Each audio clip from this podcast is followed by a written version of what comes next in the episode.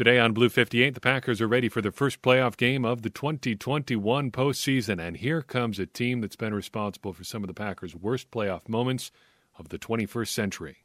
Blue 58! Hello and welcome to another episode of Blue 58, the one and only podcast of thepowersweep.com. I'm your host, John Meerdink. Very happy to be with you here for another episode. And boy, boy, am I happy to actually be here with you, ready to go, ready to start talking about football. Because it's been a while since we've been able to talk about an actual meaningful game. Last time around, it was week 17 against the Minnesota Vikings, nearly a month ago at this point. And here we are. The opponent is known. By the time you're listening to this, we're under 48 hours, 36 hours to kick off, maybe 24 hours if it's late Friday for you. Hey, it's close. And I don't know about you, but playoff games, anticipation wise, are tough for me. It's been funny as I've gotten older and obviously further and further removed from the time of my life when I've done my own sports competition things. I've noticed that I feel more nervous and anxious about games that I have no actual impact on than games that I that I played in, you know, through high school and college and things like that. Weird, isn't it? We're sitting here worrying about the San Francisco 49ers or, you know, last weekend, the Philadelphia Eagles, the Rams, the Cardinals, who's it going to be? And now all this week it's been, okay, the 49ers. We're hearing about Deebo Samuel. We're hearing about George Kittle. We're hearing about that vaunted 49ers rushing attack. And now here Thursday night, it feels like all I've been doing all week is just slowly inhaling, and it, this just makes it feel like I just can't let it all out but the game is almost here. And it's time to talk about actually getting this game going. So, where do the Packers stand? Randall Cobb back and expected to play, officially off injured reserve. Jaire Alexander and Za'Darius Smith tentatively back. Matt LaFleur says we'll find out on Friday, but there is a plan, theoretically, he says, for them to play. Whitney Mercilus sounds like he's going to be good to go. Same for Billy Turner. Kingsley Keke, well, he's been cut, and we don't know the full story yet expect we'll find out more here fairly soon, but can't win them all, I guess. And then in come the San Francisco 49ers, a very, very familiar bogeyman for the Packers. You've got the specter of 2019 looming over this team at LaFleur's first season, and boy, did they get hammered in the NFC Championship game. But going back a little bit further, you've got Colin Kaepernick in 2012 and 2013. Going back a little bit further, you've got the catch part two, the 1998 season. Yes, Jerry Rice did fumble. But it's been quite a run of Packers playoff defeats at the hand of the San Francisco 49ers. And there was a win over them in the early 2000s there, too. But it's been rough against the San Francisco 49ers as often as not. So I understand if people are a little bit leery of facing the 49ers. But I've got nine pages of show notes here let's take this team apart and see what we can learn about them and how the Packers stack up against the San Francisco 49ers. Making the playoffs by beating the Los Angeles Rams in the final week of the regular season, in comes the San Francisco 49ers offense, led by Kyle Shanahan, who runs the show as the play caller for that offense, running, of course, that wide zone scheme popularized by his father. They don't call it the Shanahan tree because of Kyle. He's considered an extremely creative offensive play caller, and we'll see that with some of the guys that we talk about throughout this preview here. But Matt LaFleur even went so far as to call him a savant this week. And I'm not going to disagree with Matt LaFleur. Seems like he's a pretty good offensive play caller. You can question his merits as a head coach, but he's designed some very successful offenses wherever he's been Washington, Atlanta, now in San Francisco. He's had success everywhere he's gone. Cleveland, maybe not so much, but what can you do? They're the Browns.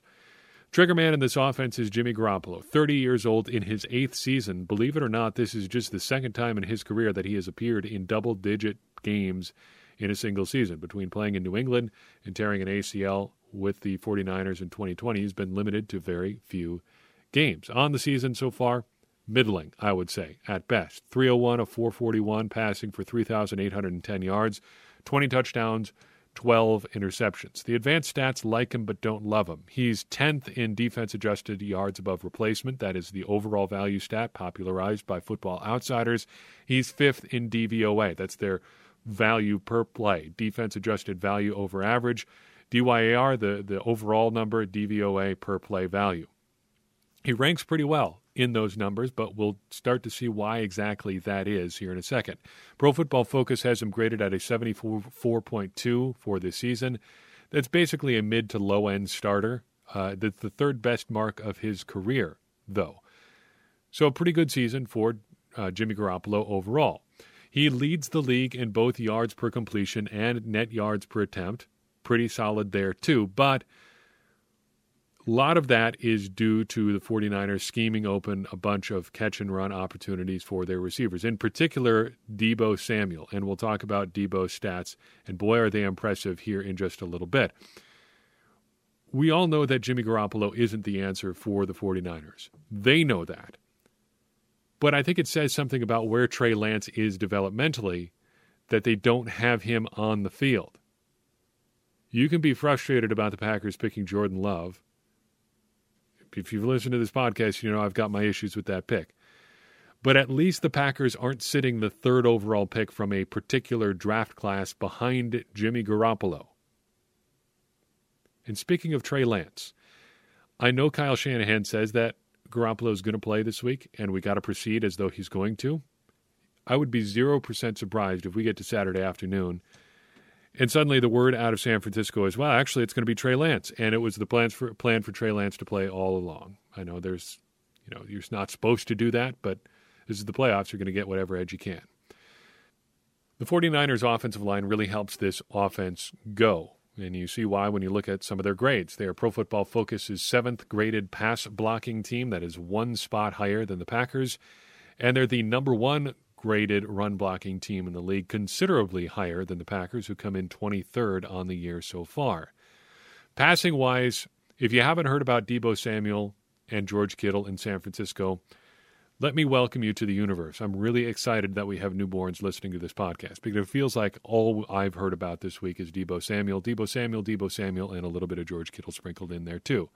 Throw in Brandon Aiyuk, and you've got the 49ers passing attack. Those three fellas have combined for 299 targets in the regular season out of 497 total passes thrown by the 49ers. You get it.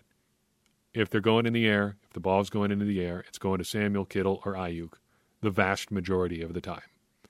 Deebo Samuel's a unicorn. We'll talk about him in the run game too, but he has the eighth best receiving grade in the NFL according to Pro Football Focus right now, and he averages a monumental 10.2 yards after the catch per catch.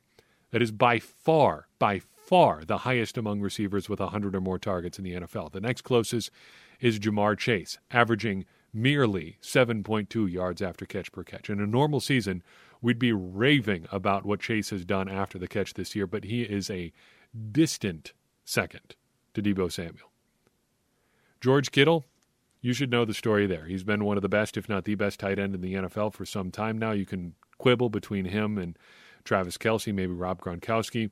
Statistically, Mark Andrews is having a better season. I think Kittle is more dangerous because he lines up differently than Andrews. Andrews basically plays like a big wide receiver.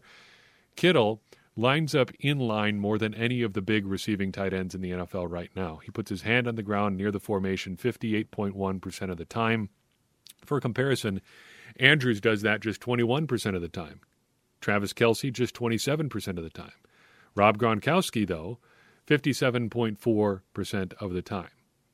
And if you're pitching the idea of a tight end who's a more athletic Rob Gronkowski type, that comes across as pretty scary to me.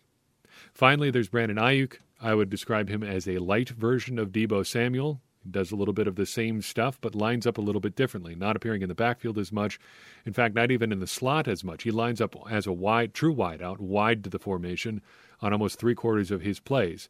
I think that's more than you'd expect from a guy built like him, a more of a willowy slot receiver type. He too, great after the catch for the 49ers, 6.1 after the catch per catch. Real good. In the run game, Deebo Samuel is the headline. Elijah Mitchell is the story. Averaging 4.7 yards per attempt on 207 attempts so far this year. Scary enough by himself for a Packers defense that is a little bit vulnerable in the run game.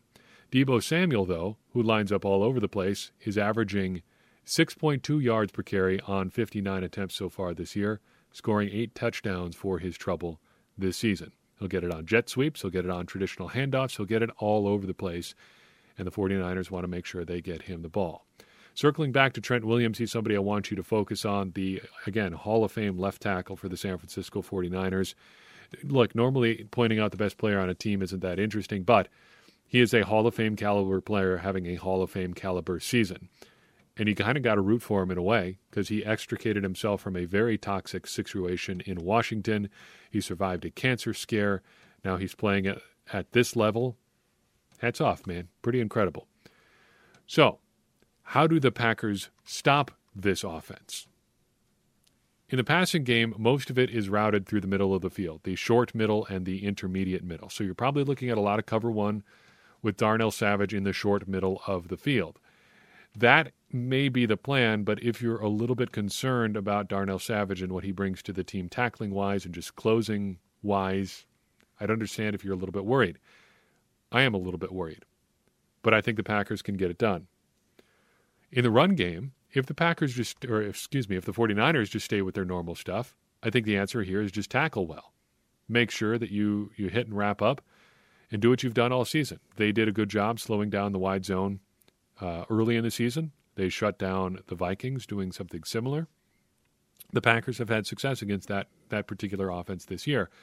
But if the 49ers go to a more power or gap oriented run attack, more straight ahead downhill stuff, think what the Cleveland Browns did against the Packers in week 16, the Packers are going to have to go heavier.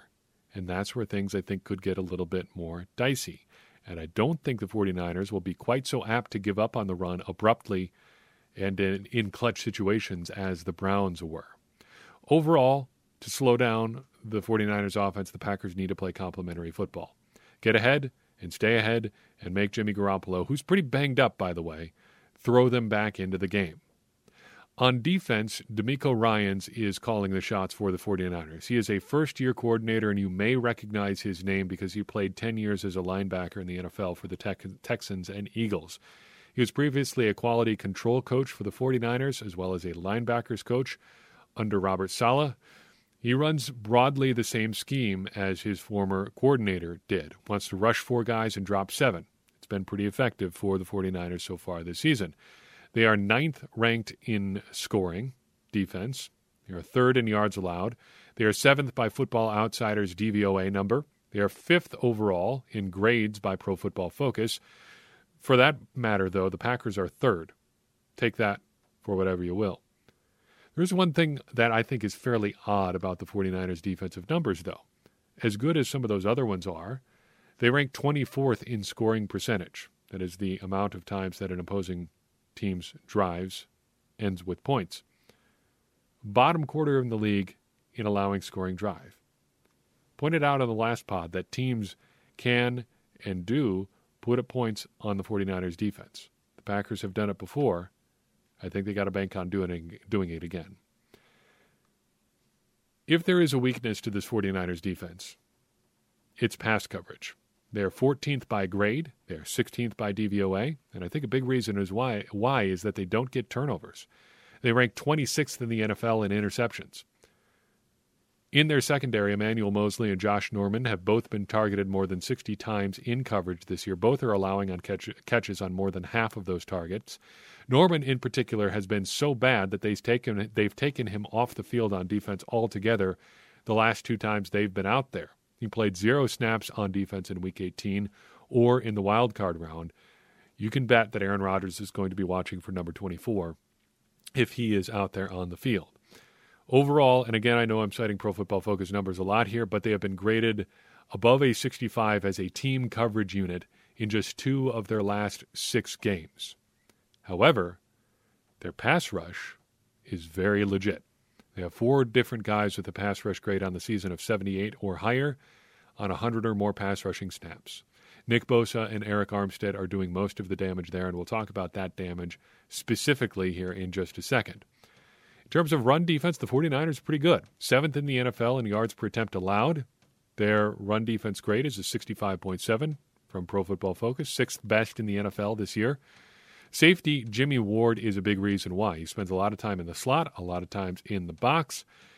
Those two areas account for more than 40% of his snaps, almost 40% of his snaps on the season. And he is their best graded run defender, having missed just two tackles on the year. Ward, incidentally, went 30th in the 2014 NFL draft, and a lot of people had him mocked to the Packers on the assumption that a familiar name, Ha Ha, Clinton Dix, was going to go higher than 21st overall. He falls to the Packers there. Packers take him, and they're reasonably happy for a couple years, then reasonably unhappy for a couple more, and ultimately trade him to Washington. I wonder what the Packers would have done if Clinton Dix had come off the board earlier. Would they have taken Jimmy Ward, who I think has proven to be a much better player than either Ha Ha Clinton Dix or Calvin Pryor, both considered can't miss prospects at safety in the draft? Makes you wonder. Alternate histories, of course. If you're looking at one guy to watch on defense, other than Nick Bosa up front, I would direct your eyes toward middle linebacker Fred Warner. Theoretically, pretty similar to De'Vondre Campbell here. Both tall, light linebackers, six foot three for Warner to six four for Campbell's Campbell. Both pretty light, like I said, 236 for Warner to 232 for Campbell. Both run about a 4 six forty yard dash, plus or minus a couple hundredths of a second. Warner soaks up a lot of responsibilities in the middle of the field for San Francisco, but surprisingly this year, very few plays on the ball. No interceptions, four passes defensed, a fumble forced, and half a sack. I mention him because, one, he is important to their defense, but second, because he has an ankle injury, and that would be a big loss for San Francisco in the middle if he can't play. He's expected to play, but if he can't, or if he's just a little bit hobbled, I think it's worth remembering why that is want to talk just specifically about production ratio here for a second. The 49ers have a bunch of productive pass rushers. They have five guys who are over 0.7 on the season, but there is reason to believe there could be some holes in their pass rush, too. Nick Bosa is having an insane year, a production ratio of 2.14. Nuts, obviously. We don't have to spend a whole lot of time on him. Obviously, he's good. Everybody knows about Nick Bosa. Azeez Al-Shaair, the outside linebacker, has a production ratio of 0.85 on the year, primarily tackles for loss, two sack, sacks and one tackle for loss for him on the season. But he has been limited in practice this week. I expect he will play, but that is a trend to watch. Bosa, too, limited in practice this week, but was a full participant Thursday. He's going to be on the field. There's there's no doubt there. Bumping down to third, you've got Dee Ford at a .83, but that's only in six games because he's hurt and on injured reserve. Arik Armstead, .76. Consistent pressures, gets a lot of heat on the quarterback, but not always converting that to sacks or tackles for loss. Finally, DJ Jones, the interior defensive lineman, racked up a production ratio of 0.71 so far this year. I mention him because anytime an interior defensive lineman is putting up a number like that, it's worth watching because, especially for the Packers, with a few questions inside, Josh Myers, basically the same situation as David Bakhtiari, just a few snaps in week 18. Now they're going to try to roll him out there and see what happens. I think there is reason for concern. Speaking of reasons for concern, we didn't talk about David Bakhtiari up top, but he was limited. In fact, entirely held out of practice on Thursday and listed as questionable on the Packers' final injury report of the week. I'm betting he plays, but the fact that he's listed as questionable is, I think, a little bit concerning. If you're going to attack the 49ers defense, I would direct the Packers' attention to the passing game. Just throw, baby. Because I think if you go max protect and can help out a little bit on the pass rush, chips from DeGuara, from Dafney, Marcedes Lewis just being a six offensive lineman, I think you can count on Davante Adams getting open no matter what the 49ers do there. And if not Davante Adams, Allen Lazard. And if not Davante Adams or Allen Lazard, Randall Cobb. Options are going to be there in the passing game. The Packers should be able to move the ball here. And if they can move it enough, it's going to really help out their own defense.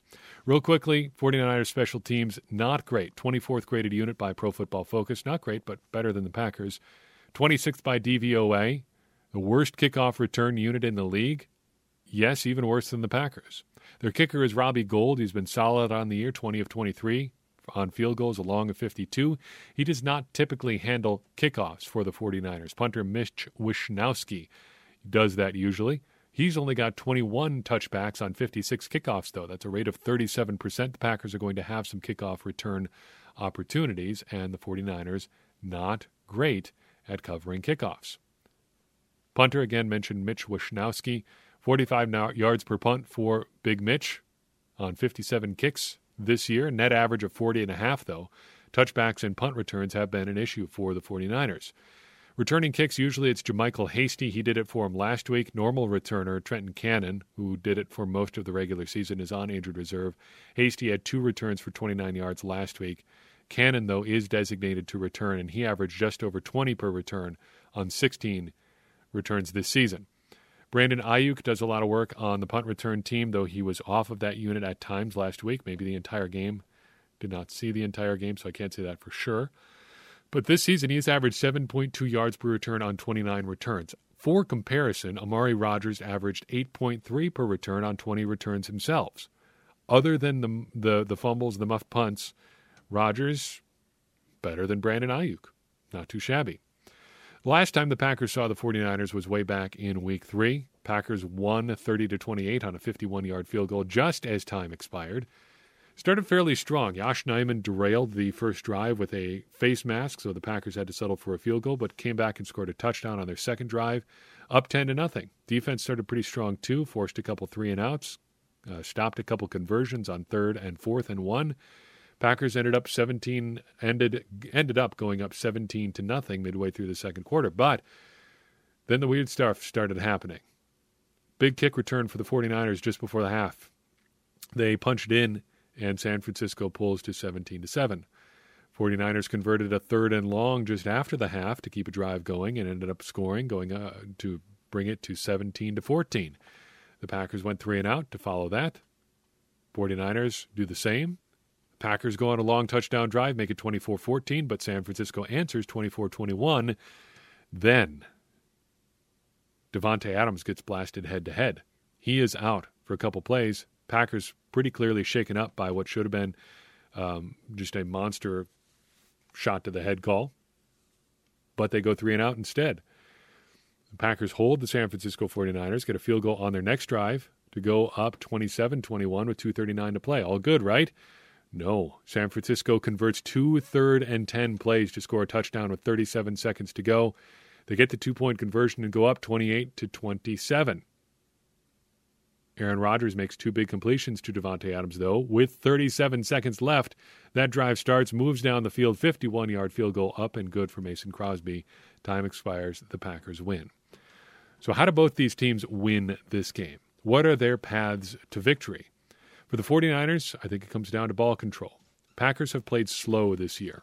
They've allowed some teams to stay in the game by just not playing at a very fast pace.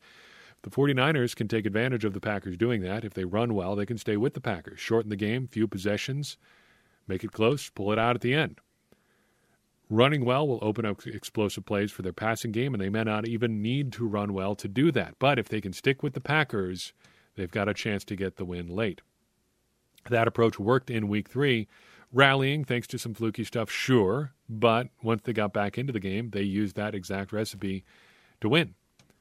The Packers have to start fast. 17 nothing was great last time around, and it almost wasn't enough. The Packers have to pass well and then run when it's advantageous. I am not typically one to advocate for the run game, but the 49ers are going to try to sit back and stop the Packers playing uh, cover two shell, stuff like that. They are going to have some advantageous numbers in the run game. And if they've got those numbers, they need to run. A.J. Dillon, it's time to make yourself some money. Okay. Deep breath. Who's going to win? The 49ers' strengths match up really well with the Packers' weaknesses. They run the ball really well. They attack the middle of the field really well. They've got a great tight end. But the Packers' strengths are also a good counter to the 49ers' strengths. It's not that they necessarily are strong where the 49ers are weak, though their passing game would seem to be a strength that uh, corresponds with a 49ers' weakness. But if the Packers pass the ball well, if the Packers just move the ball well, and keep putting up points when they have the ball, it may not ultimately matter how well the 49ers can run because they probably can't do it well enough to run themselves out of a hole. I think the Packers win 31 to 24. And if you're going by the current line, that is both a win and a cover. Wouldn't say I'm confident, but I believe the Packers can get this done. Most voters in our poll this week think the Packers are going to win, but the number as of this recording was just 88.2%. That's actually pretty low. The seventh time this season under 90%, more than a few games were lower than 88.2, but generally speaking, that a number under 90% doesn't show a lot of confidence for voters who respond to our poll. But again, plenty games have been lower. Week three, for instance, just 31% of voters that day, that week, thought the Packers would beat the 49ers. And look what ended up happening. By and large, the Packers controlled that game, and they came out on top. I think the Packers are going to come out on top again here. I think they're going to advance to another NFC championship game. And I think this time around, it's Super Bowl or bust. We said that a long time ago, and I've written a piece at thepowersweep.com to that effect again. The Packers don't have any excuses in the 2021 NFL playoffs. Previous seasons, you can say they're banged up, they've got a young team, they've got a young head coach. All of these things. All those things are true, for sure, definitely. But this time around, no excuses there. Matt LaFleur is 13 and 4, better than 13 wins, or better than, well, he's got 13 wins for the third straight season. He's got all his big guns back. David Bakhtiari should be back. Josh Myers should be back. Aaron Rodgers is healthy. Davante Adams is healthy. Billy Turner back on the field. Za'Darius Smith, Jaire Alexander should be back on defense. The defense is playing well. They've got all their personnel healthy the Packers have no reason that they should be feeling anything less than confident in this game. They've got to go out and win, though, because no amount of excuses are going to bail them out. If they would end up losing this game, it's pretty much an indictment of every part of the team. I don't know. I guess maybe not Brian Gutekunst. He's done just about all that he can. But if Matt LaFleur can't beat a team that he's better than with his entire roster basically healthy, if Aaron Rodgers can't beat a team that is weak where he is strong, if the Packers can't slow down a running attack they know is coming, how do you feel anything but gutted by that outcome? And how is it anything other than a complete failure considering what the Packers went through to get this team together this year? It's put up or shut up time. That's what's great about the playoffs. Even if you do have excuses, if you lose, at the end of the day, it doesn't matter how good those excuses are. You're where everybody else is in the NFL that comes up short of the Super Bowl, at home and watching. I don't think that's where the Packers end up after this week. But if they do, it's going to be their own darn fault. So I've got for you in this episode. We'll see you Saturday night, maybe early Sunday or Sunday morning, hopefully celebrating a Packers win. I'm excited. I hope you are. I hope you will consider joining us in our Discord server to talk with other Packers fans from around the world. Got to be a Patreon supporter to be there. Patreon.com slash the power sweep to join.